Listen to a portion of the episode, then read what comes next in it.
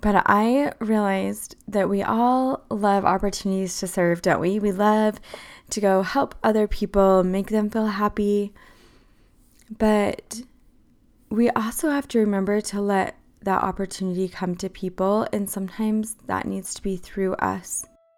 Hi, friends. Welcome to this episode of Today I Am Enough. I'm your host, Kara Murray. Together, we will bravely discover truth and joy through sharing our stories. As we do that, we will begin to see and know that not only are our stories enough, but so are we. Hello, welcome to this episode of Today I Am Enough. I am so excited because today we are doing our little series that we have once a month called Love Your Life. So, this is the second episode of that. So, with these episodes, my goal is to just share real things with you, to share insights I have about how you can be enough and feel enough, or to share parts of my own story with you. Today, I've decided that I am going to share a big story that I have, one that's dear to my heart. And it's one that I feel like I overshare a lot, but that's important and has taught me a lot of things in my life. I've mentioned on here before a little bit about it. So, and I also have a blog post written on it on my website as well. So, if you've seen those at all, then maybe you've read the story a little. Maybe not, though. So, and I also am excited to, to share the lessons that I learned from my experience. And I I also want to emphasize that when I first was starting today, I'm enough. I felt like there's so many amazing people out there that have amazing stories, and I feel so privileged that I've been able to interview some of those people. And I feel like my life is really, really ordinary, even with six kids which is busy a lot. I just feel like we're really ordinary, and that's great. I'm glad we don't have a lot of crazy things going on. But I think it's important to remember that even stories that seem really ordinary to us in our lives can actually really benefit and help others when we're ready to share them with each other. And sometimes it takes time to be able to share it and be honest and open and brave enough with ourselves and with other people. So I am working on that. That's one of my goals with this is to be able to be open and honest and share some of those hard things. And this is one that I don't mind sharing as much. So my fourth child was born in November of 2009. It was a boy. He was our third boy. I had three boys and one girl. And my oldest was four, my daughter was two, and my third my third child, he's a boy, was 18 months at the time when my fourth son, Jack, was born. And everything was great. My pregnancy was fine, and everything just went great as expected. And we took him home, and the little kids got to meet him, and it was just so grand and so great, and things were going well. And we were adjusting. There's always that adjustment period. And I had just learned to tell myself, put the expectations super low, and then life will be great. And if we all wake up and eat breakfast and that's all we do all day, then that's fantastic. So we were adjusting. And when Jack was nine days old, it was on Friday, November 13th. We were we'd taken a little trip to the store with all four of the kids to get out of the house for a minute. And we were driving home from the store, and Jack started crying, just super normal for a little baby. So I was trying to give him his binky, and he just had no interest in that. He was just done. So we got home, and my husband put our other three kids to bed while I tried to calm Jack down. I changed his diaper, I was trying to feed him, trying to swaddle him, all the things. And he just he just wouldn't really calm down. He stopped crying really hard, but he was like taking big gasps of breath, like after you've cried really hard and you can't quite calm down. That's kind of what he sounded like. And I mentioned on Facebook that he was having a rough night, and my mom gave me a call, and she's like, make sure that he's actually breathing and that you see his chest rising every time. And so after not being able to calm him down, we'd put him down in his crib, and he would just cry more. And so we noticed though that he would take about two to three breaths, and then he would kind of just do that gasping air, but his chest wouldn't rise and fall. And a minute or so later, we also noticed his mouth was kind of drooping, and that was really strange because I had noticed a few minutes before how circle and round his mouth was while he was crying. So I decided we were just going to call the nurse, the on call nurse at our pediatrician's office. And she told us we needed to get him to the ER as soon as possible because he wasn't getting enough oxygen.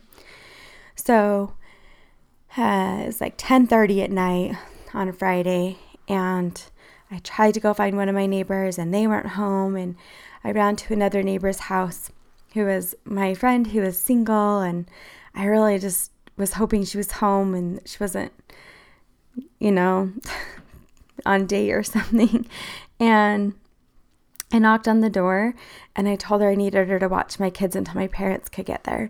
And she just left her house and there was totally a party going on. They were her and her sister were hosting a party and she just up and left to come help me. And so my husband and I got in the car and we started driving and as we turned onto the main road towards the hospital, I remember I just started crying and I just thought, what did I do? What did I do wrong? What's causing this? And I kept saying that to my husband. I was like, what did I do? What's wrong with him? And we got there and got to the ER and it was 10 10 30ish on Friday like I mentioned and there's no one in the waiting room. And they got him in immediately, took his oxygen levels and they were totally fine but he was still not breathing right and he was still having this drooping. And the doctor just kind of looked at him and said, Well, maybe you just need to take him to take him and put him in his room with a humidifier. And my husband and I were kind of like, What are you talking about? And the nurse that had been in there left the room. And a few minutes later, she came back. And then just seconds after her, a doctor walked in, another doctor. And he was like, What's going on? And so we explained what was happening. And he said, You know, this is really strange. I really think we need to send him up to pediatrics to see if they can figure it out. So he got us admitted to pediatrics and we went up there. And the doctor we were slightly familiar with, he works at the same office as our pediatrician. And he just said we're going to do tests, all sorts of tests, blood tests and urine tests, and we'll do a CAT scan or spinal tap if we need to. We'll just we'll do all these tests to try and figure it out. So hang tight, essentially. So they started doing tests, and he just had a little oxygen in his nose, and you know got hooked up to the monitors, the oxygen and heart monitors and pulse and all those things, and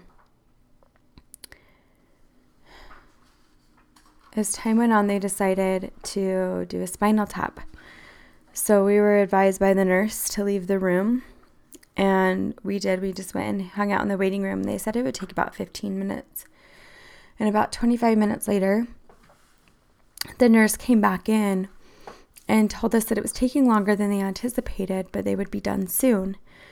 So, probably five to 10 minutes later, we were invited back into the room.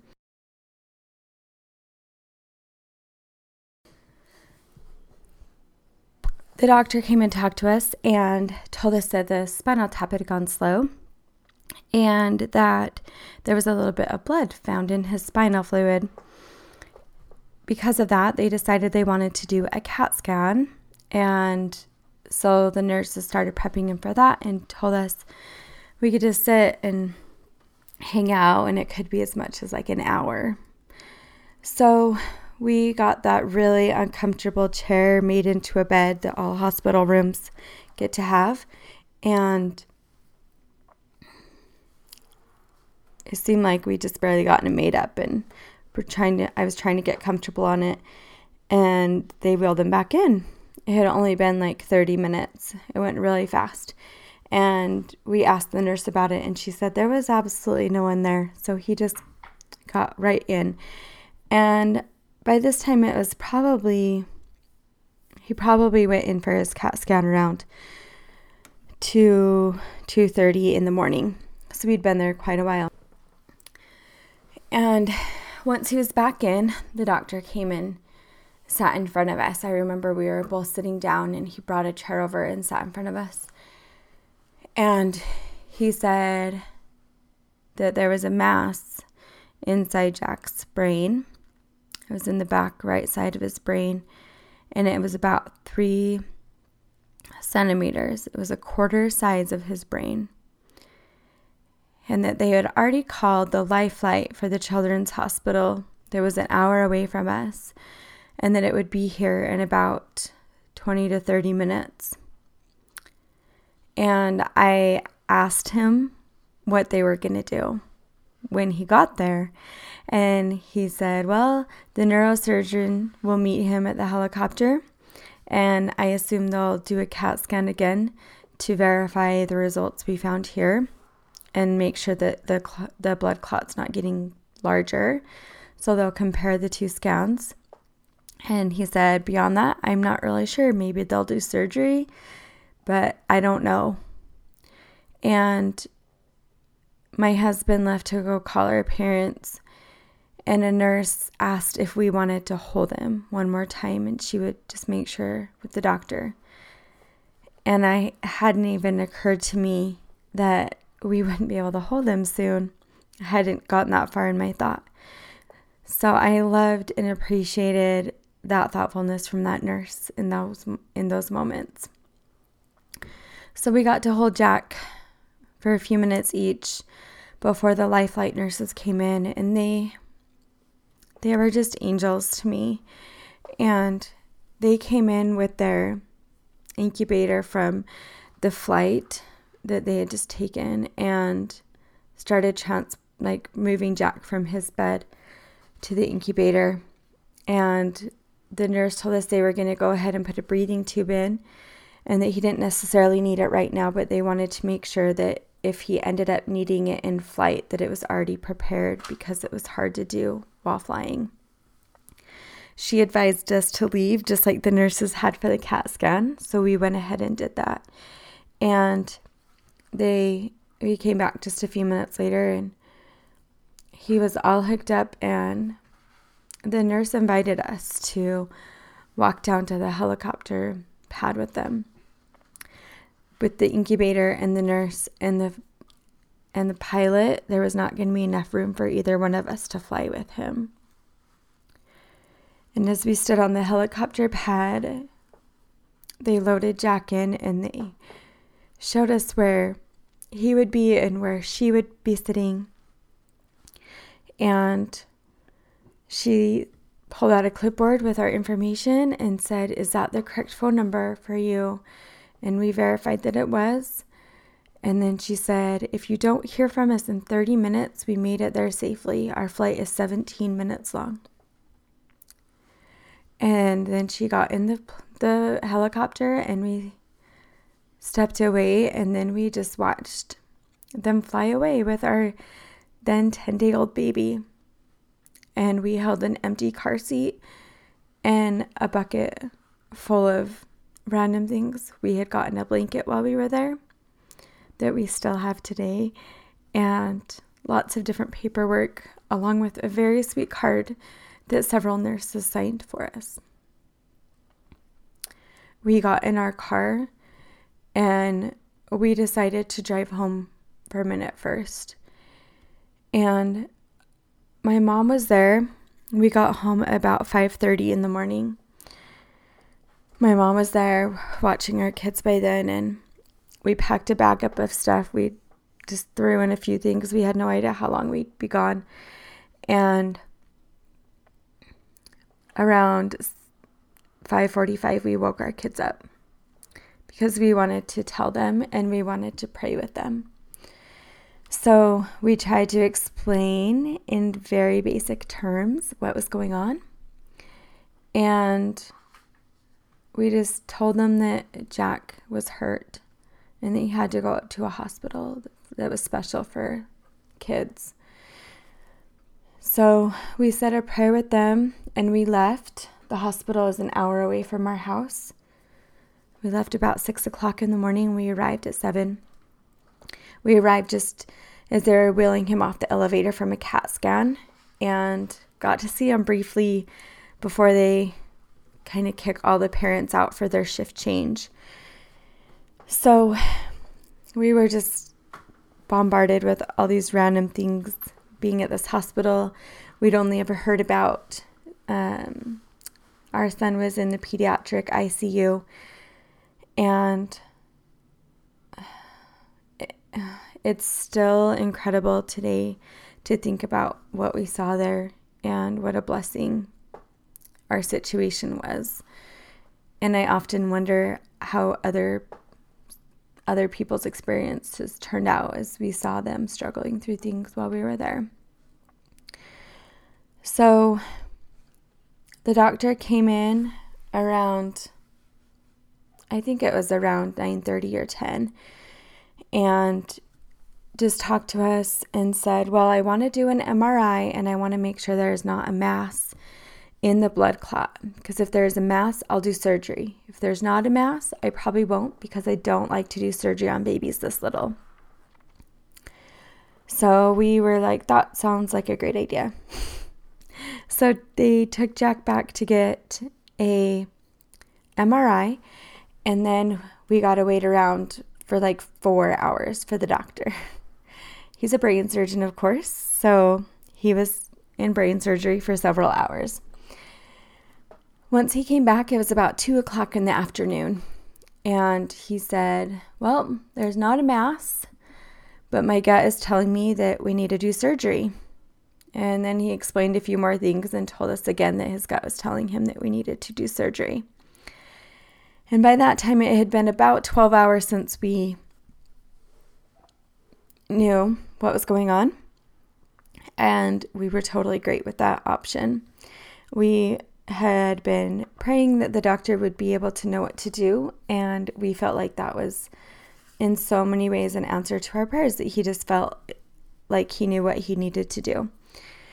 So we signed what felt like a million papers as a nurse told us all the things that they meant. And it was a little bit terrifying to sign our son's life away so many different times for so many different doctors and medications that he'd be getting. He went into surgery around 3 p.m. and we were told that it would take two hours and it ended up taking about three hours. So, towards the end there, I started to get a little restless, not knowing what was going on. And it didn't help that the waiting room was like dark. There were no lights on really, except the emergency lights. The TVs weren't turned on. It took me a while to figure out that it was because it was a Saturday and they don't have scheduled surgeries on Saturday, only emergency surgeries. So the waiting room was really boring and the reception was really not that great. So it was it was an interesting 3 hours. So the doctor came back and said that everything went really well. They found some blood that was older and some that wasn't. And they were just going to send it off to see if anything was going on. But he said 50% of the time in childhood strokes, they never know why. And that his case is probably one of those. He does suspect that all that happened was there was a blood vessel in his brain that was malformed and it just ended up bursting. So we actually still don't know. All his results came back totally fine.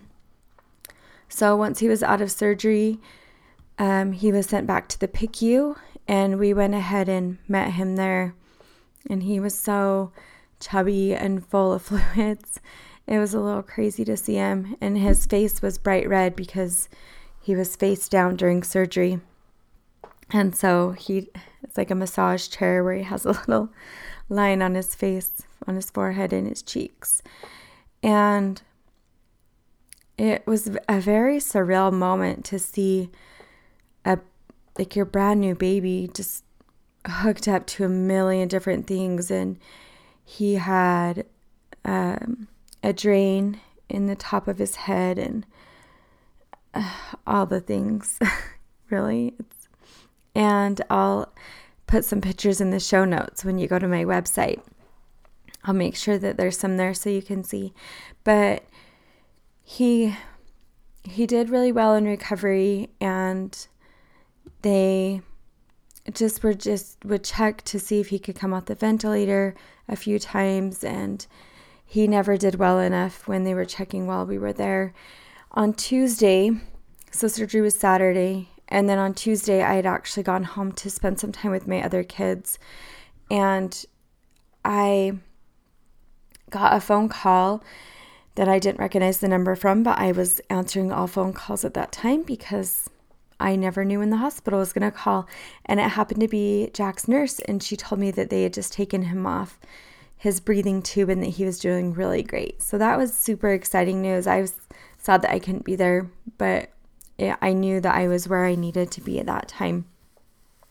My husband and I couldn't just take turns being at the hospital. He was working an hourly job and he was also in school at the time. And so it was really mandatory that he be at school and work as often as possible. And so we had a lot of family and friends helping with our kids and with meals. And it's still one of those things that makes me get emotional when I think about it, how many people helped us and were willing to just step up and take over and help out. So Tuesday, he came off the breathing tube, and then I think it was Wednesday that he was taken out of the PICU and he was just put in a medical surgical recovery unit.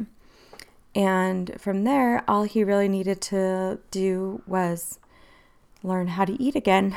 He was having a hard time swallowing properly. And they would do these swallow tests where they would do an x ray of him swallowing to see if he was inhaling the fluid or drinking it properly. So we ended up having to put a thickener and formula and breast milk all in a bottle for a little while. And he was actually using a feeding tube while we were at the hospital for a little bit when we first started in medical surgical. But he did eventually get onto a bottle before we came home. But we did have to supplement through the feeding tube if he wouldn't eat enough. So that was a little bit complicated, but it didn't last very long once we got home, which was wonderful. So he was able to come home on Sunday. So, eight days after surgery, he came home. And he did come home with a feeding tube, but he only had it in for about three days, two or three days. As I take time to reflect back on this experience, I have two major lessons I feel like I have been able to learn. The first is making sure that you take opportunities to accept service when you really do need it. And I don't mean take advantage of people's willingness to be kind. That's something totally different and not kind. but there are times in our lives, and all of us will get to experience them, when we have to accept help. And it's always a little bit hard or a lot hard. but I realized that we all love opportunities to serve, don't we? We love to go help other people, make them feel happy. But we also have to remember to let that opportunity come to people, and sometimes that needs to be through us.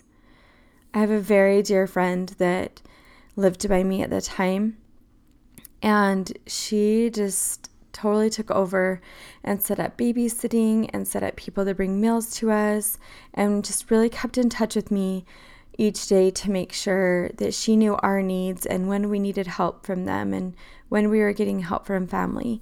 And my brother and sister in law took my kids for a few days and let them stay overnight.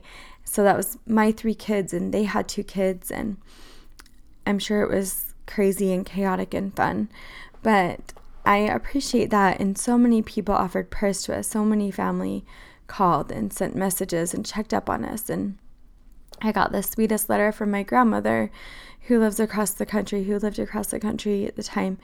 And she sent me a list of all the people from her church congregation who were praying for our little Jack and for our family.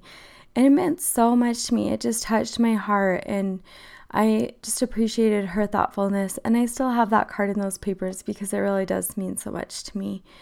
And I think it's just given me that place in my heart where I am more willing to help when I see a need, especially one that I feel is just makes my heart a little bit tender because of the things we've gone through with Jack. But there are moments that I know I need help and while I don't always reach out, if someone reaches out to me, I feel like I've been given that gift to accept it a little more easily than maybe I would. Not that I'm perfect at accepting it or that I always do when I need it necessarily, but I am more willing and open to it when it's offered.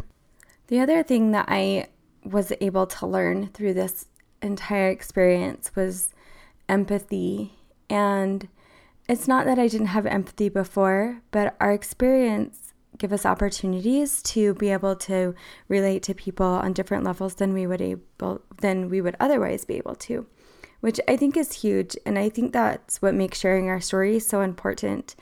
And we don't always have to publicly share them. It can definitely be a one-on-one thing. And there are friends that I've shared experiences with that I don't openly share with everyone, or at least at this point, I don't. But I feel like I have just really been able to find those moments with friends and connect with them on a different level. A few months after our experience with Jack, one of my dear friends from high school had a little boy who was whisked away and life flighted to primary children's where Jack was. And I remember just sitting there staring at the Facebook screen and just crying because I knew what that was like. And I didn't know anybody else that had had that experience. And while our experiences differ a lot, um, there's still those similarities that are there. I recently had one of my very, very close friends. Her baby got RSV and was life flighted to the same hospital and I think I cried every day for like the first four days she was in the hospital because uh, she was whisked away on a helicopter and then she went into the pediatric ICU and she posted pictures of her little girl and they just looked so much like my little baby. And it just brings back those hard feelings and those hard memories that are just tender. And I'm so grateful for that opportunity to be able to relate and tell my friends, you know, I don't totally understand, but I get what what this part of it is like. And I think that's one of the most valuable things that we can do for one another. We're so quick to judge and we're so quick to not understand people's circumstances that when we just take a step back and really try and see what's going on for them, we can just have that empathy and that sympathy that they need, and that forgiveness and that love that all of us so often need in our lives. And if we give that to each other, it helps all of us become better. It helps all of us connect. And as we connect, we're more willing to share and we're more willing to bravely discover our stories and we're able to realize that we all struggle. And because of that struggle, we can see that we don't have to be perfect to be enough. It may seem like it sometimes, especially with social media, or as you look at people, you think, oh, their lives are perfect. But none of our lives are perfect. We all have stories. We all have hard stories. We all have great stories too. But in our lives, we all struggle, but we're all still enough, even within our struggle. Thank you so much for joining this episode of Today I Am Enough. I hope you make sure to check out our website at todayiamenough.com. And this episode show notes will have pictures from Jack's hospital stay. And he is now a thriving seven and a half year old who's a little bit crazy and loves to joke around and tease every one of his siblings relentlessly. He also likes to drive his mother a little bit crazy every day. You can also subscribe to our newsletter to make sure you never miss an episode of Today I'm Enough and find out who our latest interview is with. Make sure to review our podcast if you get a chance in iTunes. It would make my heart so happy to know how you're liking our show. And I hope that today you remember that you are enough.